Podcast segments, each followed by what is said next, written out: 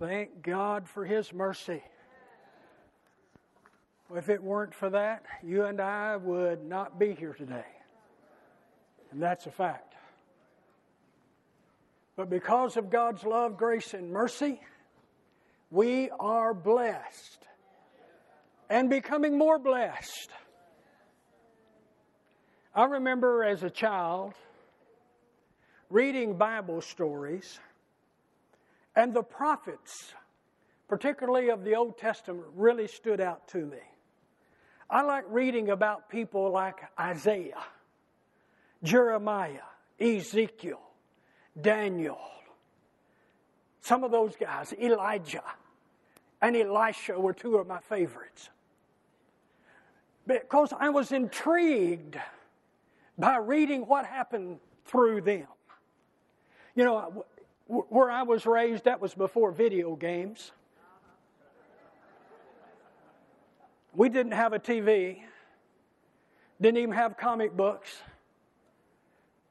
So I, I got excitement and adventure through reading about prophets. And there was a time when I thought I wanted to be one. And God sent me on a mission one time, told me what to say, what I was to do.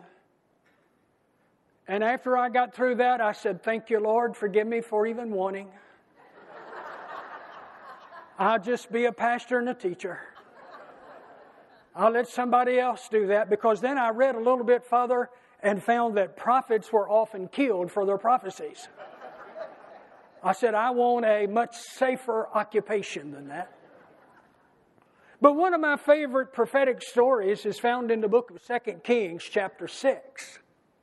And it has to do with the prophet Elisha and the king of Syria. The king of Syria was at war with Israel, and he would send his troops at a particular place. And the prophet Elisha would send word to the king of Israel telling him, avoid this place. And, and so he would send a message out to his generals and they would avoid that place. And, and the king of Syria thought, well, I've got them now. I've got them in this place, but Israel wouldn't be there. So that happened, the scripture says, more than two or three times. So finally, one day, the king gets a little bit upset with his personnel and he says, I want to know who is the spy in my camp. Which one of you is telling Israel what I'm about to do? And one man spoke up and said, There's no spy here. There's a prophet in Israel who's telling the king your every move. And he said, Well, I want to know where where is he? He said, He's down in Dothan. He said, Generals, go get him. So they go to Dothan and they surrounded the entire area with these massive armies during the night. The next morning, the prophet's helper, assistant, he goes out, he looks around and he sees the mountains and the area was covered up with the armies of Syria. And he said, Alas, my master, what shall we do? Now, if you and I woke up some morning and we're surrounded by a natural army, we might say the same thing. What are we going to do? You ever been there? Felt like you were surrounded by bad circumstances and you wonder, what is the next move? What are we going to do? I've been there several times. I think I'm there almost every day sometimes. But the prophet said, Lord, open his eyes and let him see. And God opened his eyes and he saw not only the natural army around him, he saw the mountain was full of the army of God. And he saw the fire of God as it was revealed. My point is this when you see things and you wonder, what are we going to do? You need to see beyond what you see. You need to see beyond what these eyes see. You need to hear beyond what these ears hear. You need to see in the spirit realm. When you see in the spirit realm, you forget or you just don't let it bother you all the junk that you hear on the natural plane. If it contradicts what you know God's Word has said and what you see, then you say, Well, I know that may be happening here, but I know somebody more powerful than that. I know somebody who'll take care of that, and he can speak a word, and all this will go away. In the book of 1 Thessalonians, chapter 5, verse 23 and 24, Paul said to the Thessalonians and to us, I pray God your whole spirit, soul, and body be preserved blameless unto the coming of the Lord Jesus Christ. Faithful is he who calls you, who also will do it. Now, he pointed out three things there that's very fundamental. He said, I pray God your whole spirit. Stop there. You do not have a spirit, you are a spirit. You say, Well, I've heard that for years. Yeah, but sometimes we hear it and we don't get it. So it needs to be repeated over and over and over again until we get it. You don't have a spirit, you are a spirit that has a soul that lives in a body. All right? You are a spirit being. You are a spirit being. Now, if the individual doesn't know Jesus as Lord, his spirit, he has a spirit, and he is a spirit. A lost person is a spirit too. All right? The Bible says God is spirit. And he created you in his image. So guess what? You're spirit. But if a person without Jesus as Lord, his spirit is spiritually blind and dead as far as God is concerned. He is separated from God. But the moment he repents and makes Jesus his Lord and Savior, that previously dead spirit is now alive with the very life of God. A person who's born again has divine life on their inside. This previously dead spirit now has the life of God. If any man have not the Spirit of Christ, Bible says he's none of his. Romans 8 9. So when you got born again, you got the life of God, the Spirit of God came in to live in you, and now that Spirit is alive, full of the life of God. Bible said, what is it, uh, 2 Corinthians 5 17, therefore, if any man be in Christ, he's a new creation. Old things are passed away, and behold, all things have become new. And all things are of God who has reconciled us unto himself. Hallelujah. You are a brand new person. What used to be unrighteous is now righteous. What used to be dead is now alive. What used to not have spiritual sight now has spiritual sight. And that is important when you are in Elisha's servant's situation. When all you can see is what the world says, when all you can see are your problems, when all you can see are your insufficiencies, when all you can see is a tomorrow that is covered up with nothing but more heartache. If that's what you see, you need to quit looking at what only these eyes see and start looking at what your spirit sees. And when you do that, you said, ha, ha, ha, I know this is real, but I know what the fact is. I know what the truth is. You know, there's a difference between facts on a natural realm and truth that comes from God. The truth that comes from God trumps the facts in the natural realm. They do. The, the truth of the Word of God overcomes and supersedes the natural facts. Well, it's a fact. Well, I know it is, but I got a God who's creator. We have a God who can say to those facts, you got to line up to my word. And guess what? They have to line up to his word. But you know, an individual who's content to live on the natural realm only doesn't see that, even though he may be a believer. Let me say that again. That needs to be repeated. Even a believer who is content to live by only what he sees in the natural, he'll never comprehend all that's going on in the spirit realm. But we as believers, we want to not just be content with that. We want to live victoriously in what God has got for us. Turn with me to the Gospel according to Luke chapter 16 and verse 19. 16, 19. Now, this is the story of the rich man and Lazarus, and I'm not going to get into the story that's normally preached. I want to get into some things that we can pick out of this story that tells us about the spirit realm. Several things here we're going to see. Look in 16 in verse 23. Now, here was the rich man, and here was Lazarus. And the rich man was very rich and he fared sumptuously every day, scripture says. And Lazarus laid outside his gate, hoping for some crumbs. He's starving to death. And finally, it happened that the rich man died and Lazarus died and the rich man was buried. And we assume they did something with Lazarus' body. And you th- we'd think if all you can see is the natural realm, you'd say, well, that's the end of that. When you die, you're dead. That's the end of that. You know, if you know Jesus, that's not the end of that. Listen, if you don't know Jesus, that's not the end of that.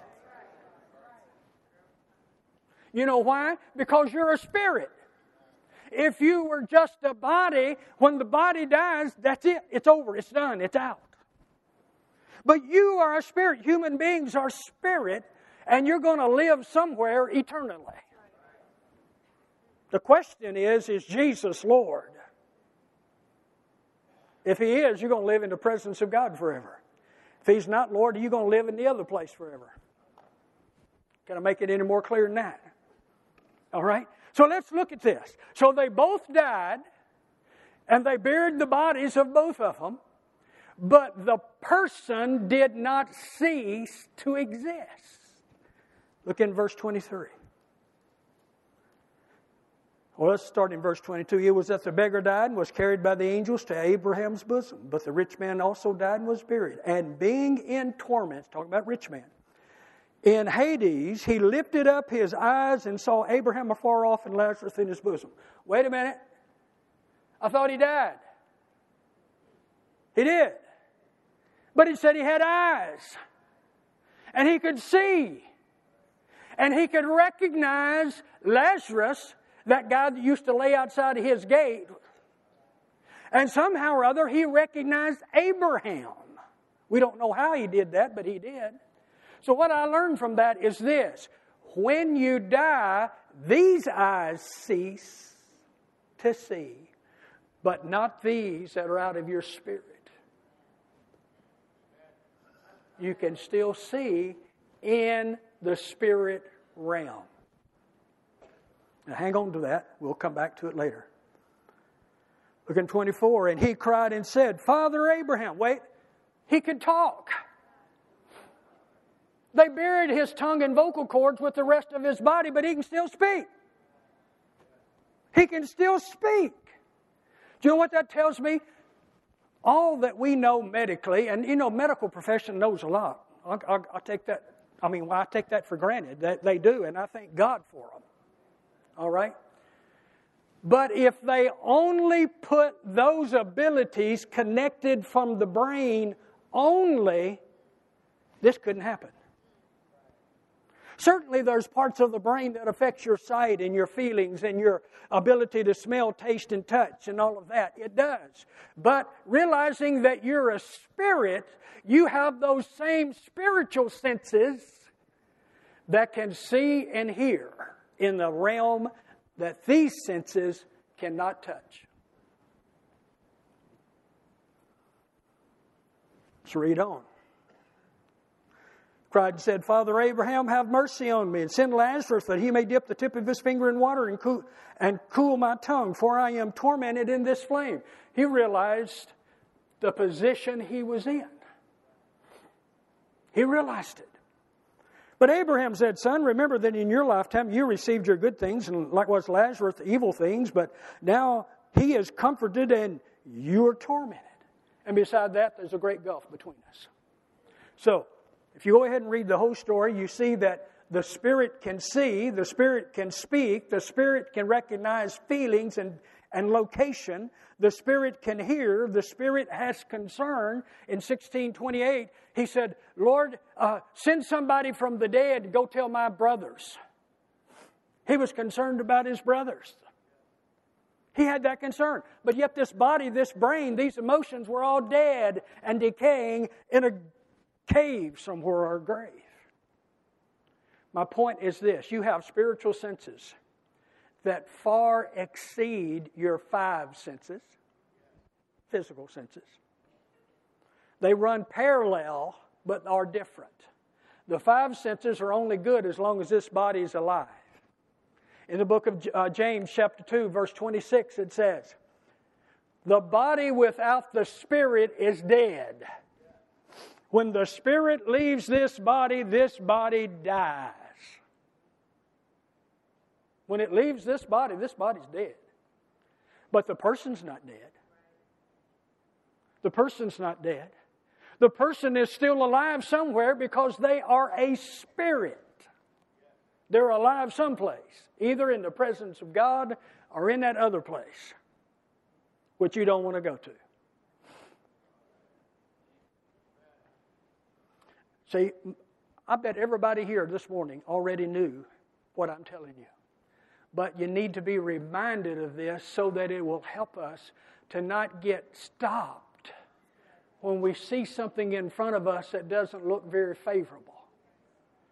Because I would prophesy to you and tell you this the days ahead, you're going to see a lot more of those things that don't look favorable. And you got to know who you know, and you got to know who you are and whose you are, and that the one that you can't see with natural eyes is a power greater than that which you do see with the natural eyes.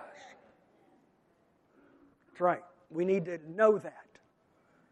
You can speak directly to God. 1 Corinthians chapter uh, 14 1 Corinthians 14, 2 says, He that speaks in a tongue, a glossa, a language not learned, but given by the Spirit, does not speak to men, but to God, no one understands him. Now look the last phrase. Howbeit in the Spirit he speaks mysteries. The Spirit, aka Holy Spirit, aka also known as human spirit, both can speak to God. You know, you can pray a prayer that your mind constructs, and it could be led by the Holy Spirit or it could be limited to just what you know. Right? Or you can pray a prayer out of your spirit, led by and anointed by the Holy Spirit, that transcends your little peanut brain. Right? I mean, we pray what we know, but pretty soon it doesn't take long that that comes to an end because we have very limited knowledge about everything. Nobody knows everything about everything or everything about anything. We just know a few things about a few things. But pretty soon you run out of knowledge. I don't know about you, but I often do that. I said, Lord, what, what do I do now? How, what do I pray? How do I pray? What do I say? You know what the scripture says? It says in the book of Romans, I believe it's chapter 8, that if you don't know how to pray as you ought, what happens? The Spirit Himself makes intercession for you for groanings that you cannot utter. The Spirit can make intercession on your behalf. And one of the ways He does it is through and out of you when you're praying in your prayer language. That's why every Christian ought to have one. They're free. You don't, you don't get them at Walmart or Costco. You get them right down here. If you hadn't got one, come down this morning and you can have one. They're for free. I'm telling you, they're free. One of the best gifts you'll ever get beside your salvation. Hallelujah. I do, I do about 90% of my praying, if not more, in my prayer languages. I do. You know why? Because I find it's not limited to my brain. It's not limited to this thing up here between my ears. It comes out of your spirit. And you begin to pray in a language that God imparted that knows no human limitations. The only limitation to it is whatever God wants to limit it to. We don't limit it. He's got an abundance. I found out once I, I, I found out I could do that, man, I, I was like I just woke up for the first time. My prayer life took on an entirely different dimension. And I've been doing that now since I was uh, about uh, 19 years old. Hallelujah to God. That's worth getting excited about. You can speak directly to God. 1 Corinthians 14 4 says, He who speaks in a tongue edifies himself, but he who prophesies edifies the church. So not only can you speak directly to God in something God wants prayed, but you can also build yourself up. Jude 20 says that. Building yourself up on your most holy faith, praying in the Holy Spirit, a prayer directed by and empowered by the Holy Spirit. You can pray and get things accomplished. Now let's go back to 1 Corinthians chapter 6. I want you to see a couple of things here. Look in verse 19. Do you not know that your body is the temple of the Holy Spirit who is in you, whom you have from God, and you're not your own? Your body is the temple of the Holy Spirit who is in you, whom you have from God, and you are not your own. If people understood that, they would not say this well, it's my body, I can do with it whatever I want. That one verse just blows that plumb out of the water. It's my body, I can. No, no. If you're a believer, it's not yours, it's His. But He's given it to you as a house to live in while you're down here. You need it while you're living on this earth to get around in. But it really belongs to Him. It's the temple of the Holy Spirit who is in you, which has been given to you from God. You're not your own. Then he goes ahead to say, For you were bought at a price, the blood of Jesus. Therefore, glorify God in your body and your spirit, which are God's. Your spirit. You're a spirit person, created in the image of God. God had a plan and purpose for putting you on the earth, and He gave you a house to live in, your body. He gave you a soul, mind, will, and emotions to get to relate to people and this world. But He gave you a spirit so that you can know God, fellowship with God, commune with God, and perceive things that the body cannot know apart from it, or the, the mind cannot comprehend, the emotions cannot fully express, and the will cannot commit itself to the way it needs to apart from what God put in the Spirit. I believe that there's a couple of things that are part of the Spirit. You know, you, the body has five basic human senses. The soul has the three basic things mind, will, and emotions.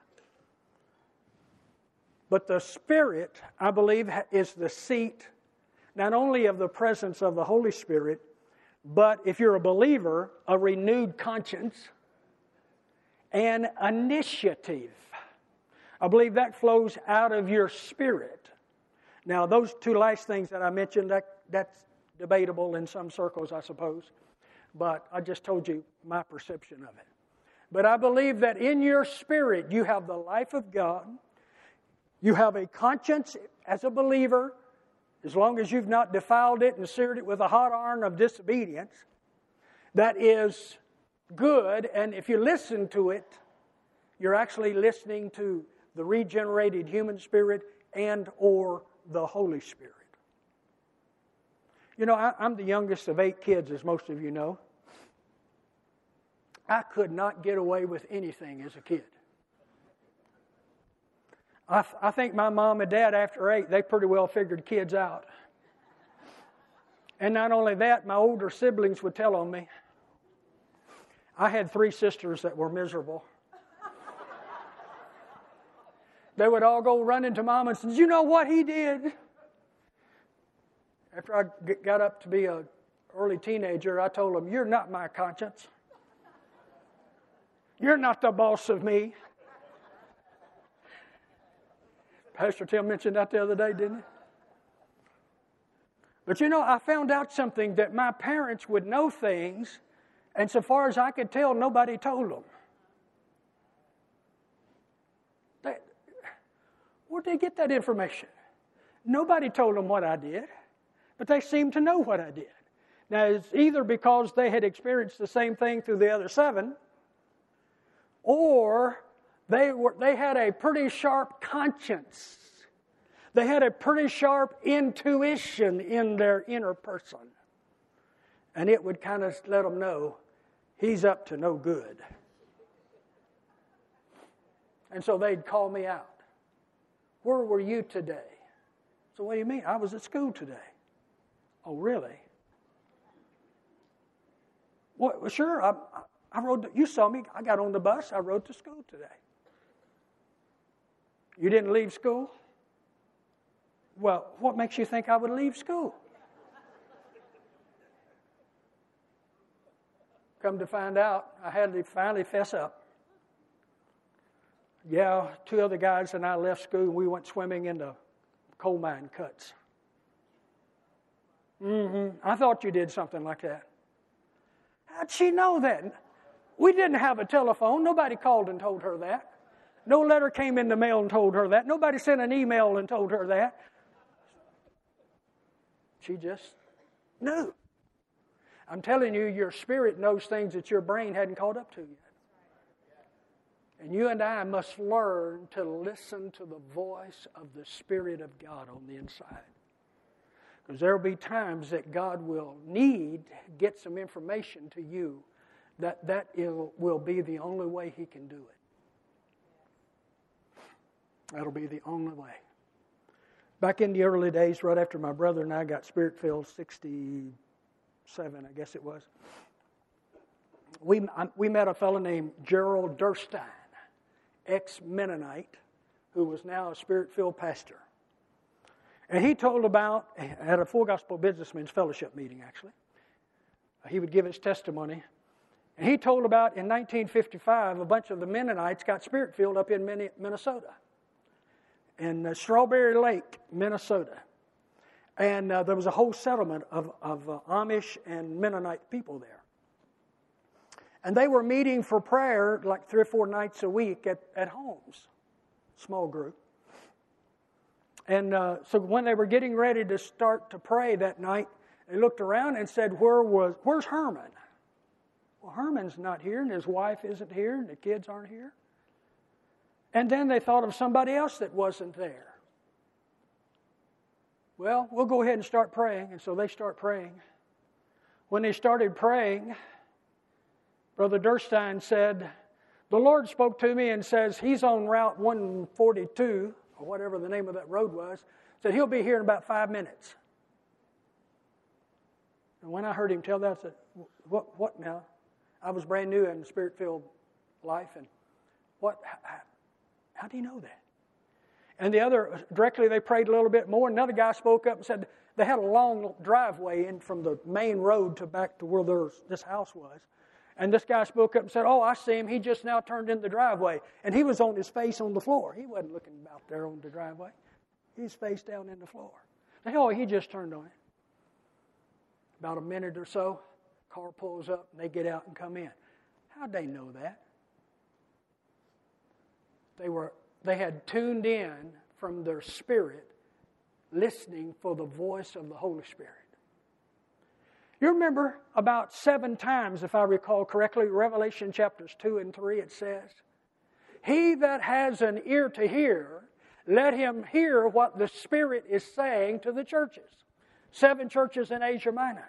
The Spirit was saying some things, but probably, just like us, there were some people there that didn't have hearing ears.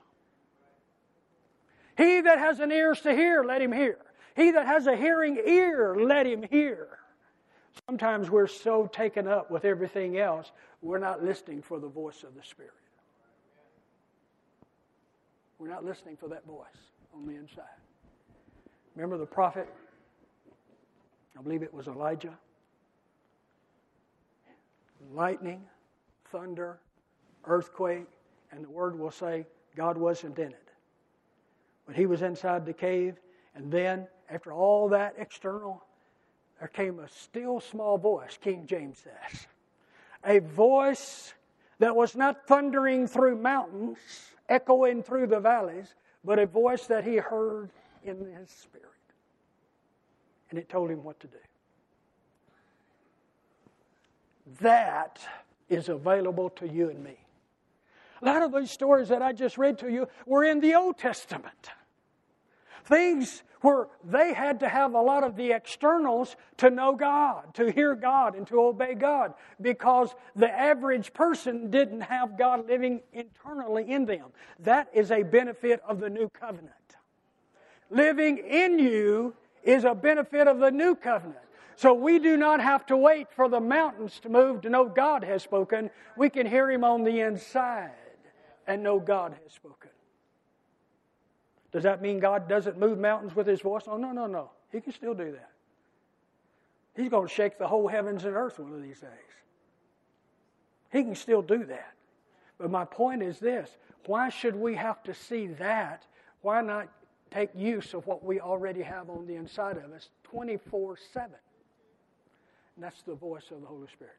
I could give you examples when I have obeyed God, and I could give you an equal amount, if not more, when I didn't. You know, I would hear something and I would think, that don't make any sense. You know what I would do when I would do that? I was judging internal revelation by my little brain up here. And that internal revelation, revelation, this little brain didn't get it. It didn't get it. And so I was confused. That don't make sense to me. Why? But what I have found out is this if I will just obey the internal revelation, when God's, whatever it is God's doing, when He does it, then I finally get it. You know, one of the things that the New Testament says about the disciples? When Jesus would teach things, it would say they didn't understand. But after Jesus went to the cross, was buried, and rose again and ascended, the Bible will say in a couple of places, then they understood what he said. Right? Because before they didn't have a frame of reference to put that truth that he was teaching them in. They couldn't, they couldn't uh, understand it. But once they saw it come to pass, oh, that's what he meant. Yeah, I get it. Yeah, I see it now. That happens to all of us from time to time.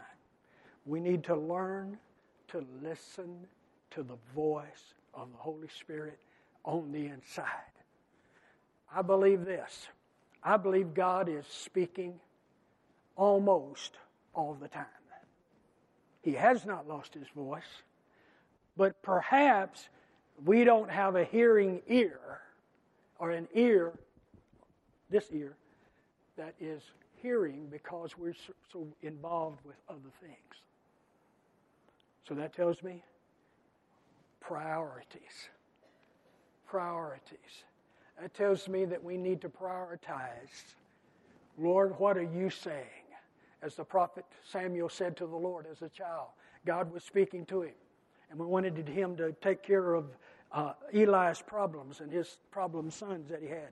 And he would speak to him, and he would get up out of bed and ran to the prophet and said, Did you call me? And he said, I didn't call you. Go back to bed. This happened about three times. And finally, he tells him, Eli tells Samuel, he said, Next time that happens, you just say, Speak, Lord, your servant hears. So, when long, God spoke again, and he said, Speak, Lord, your servant hears. And God began to give him a message for him to deliver, and how he was to go anoint this guy, and how he was to go do that and do the other. Several things were involved in that. You and I need to pray that prayer. Lord, speak. I'm listening. I'm listening. I'm listening. I've had situation after situation where I would just hear a voice, not with these ears, but with these ears. An impression. I'll use that word to describe it an impression. Maybe a strong impression. And it would be something that I had not thought about before. It would be, not be something I had already conjured up in my brain. It would be an impression that I would know I should say or do that. Simple.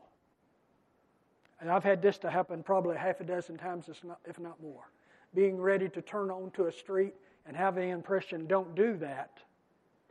There's an accident there, or that street's blocked, or you need to go the other way around. And you know what I found out? If I obeyed that impression, every time it would be correct, 100%. If I didn't obey that impression, there'd be a wreck down there, there'd be the road blocked, there'd be a, a road truck across the road, or something would hinder my pathway. And I don't like my pathway to be hindered. So I found out it's a whole lot better if I just obey the Lord when I get that impression. Right? I've also discovered this that the word of the Lord can come to you through that same avenue. Lots of times you may have seen me get up here and call out something. Most of the time, I don't feel anything. It's not like ring. The trumpets are blowing and I'm hearing them. It's just an impression that I know that I know, and it's not because anybody whispered anything in my ears. That's just that's just what I got. And if I'll just step out and obey that, almost always there'll be somebody that has that need. You know why? Because God knows who has a need. God knows who, what those needs are. He knows that if He gives a word to somebody about a particular thing, that means He wants to help that person and deal and take care of that situation. So all we have to do, trust and obey. There's no other way to be happy in Jesus but to trust and obey. You do have to obey. Say, well, that's fearful. What if I'm wrong? Well, join the crowd. We all been wrong before. You know what you do if you're wrong? You say, God, forgive me. Give me another chance. Jump up and go for it. Well, well I don't want to be wrong. That's embarrassing. Yeah, but it's more blessed to obey. If you're wrong, you may be embarrassed, but you'll get over it. Get up. Do it again. Go for it. And you'll find out that God will bless that.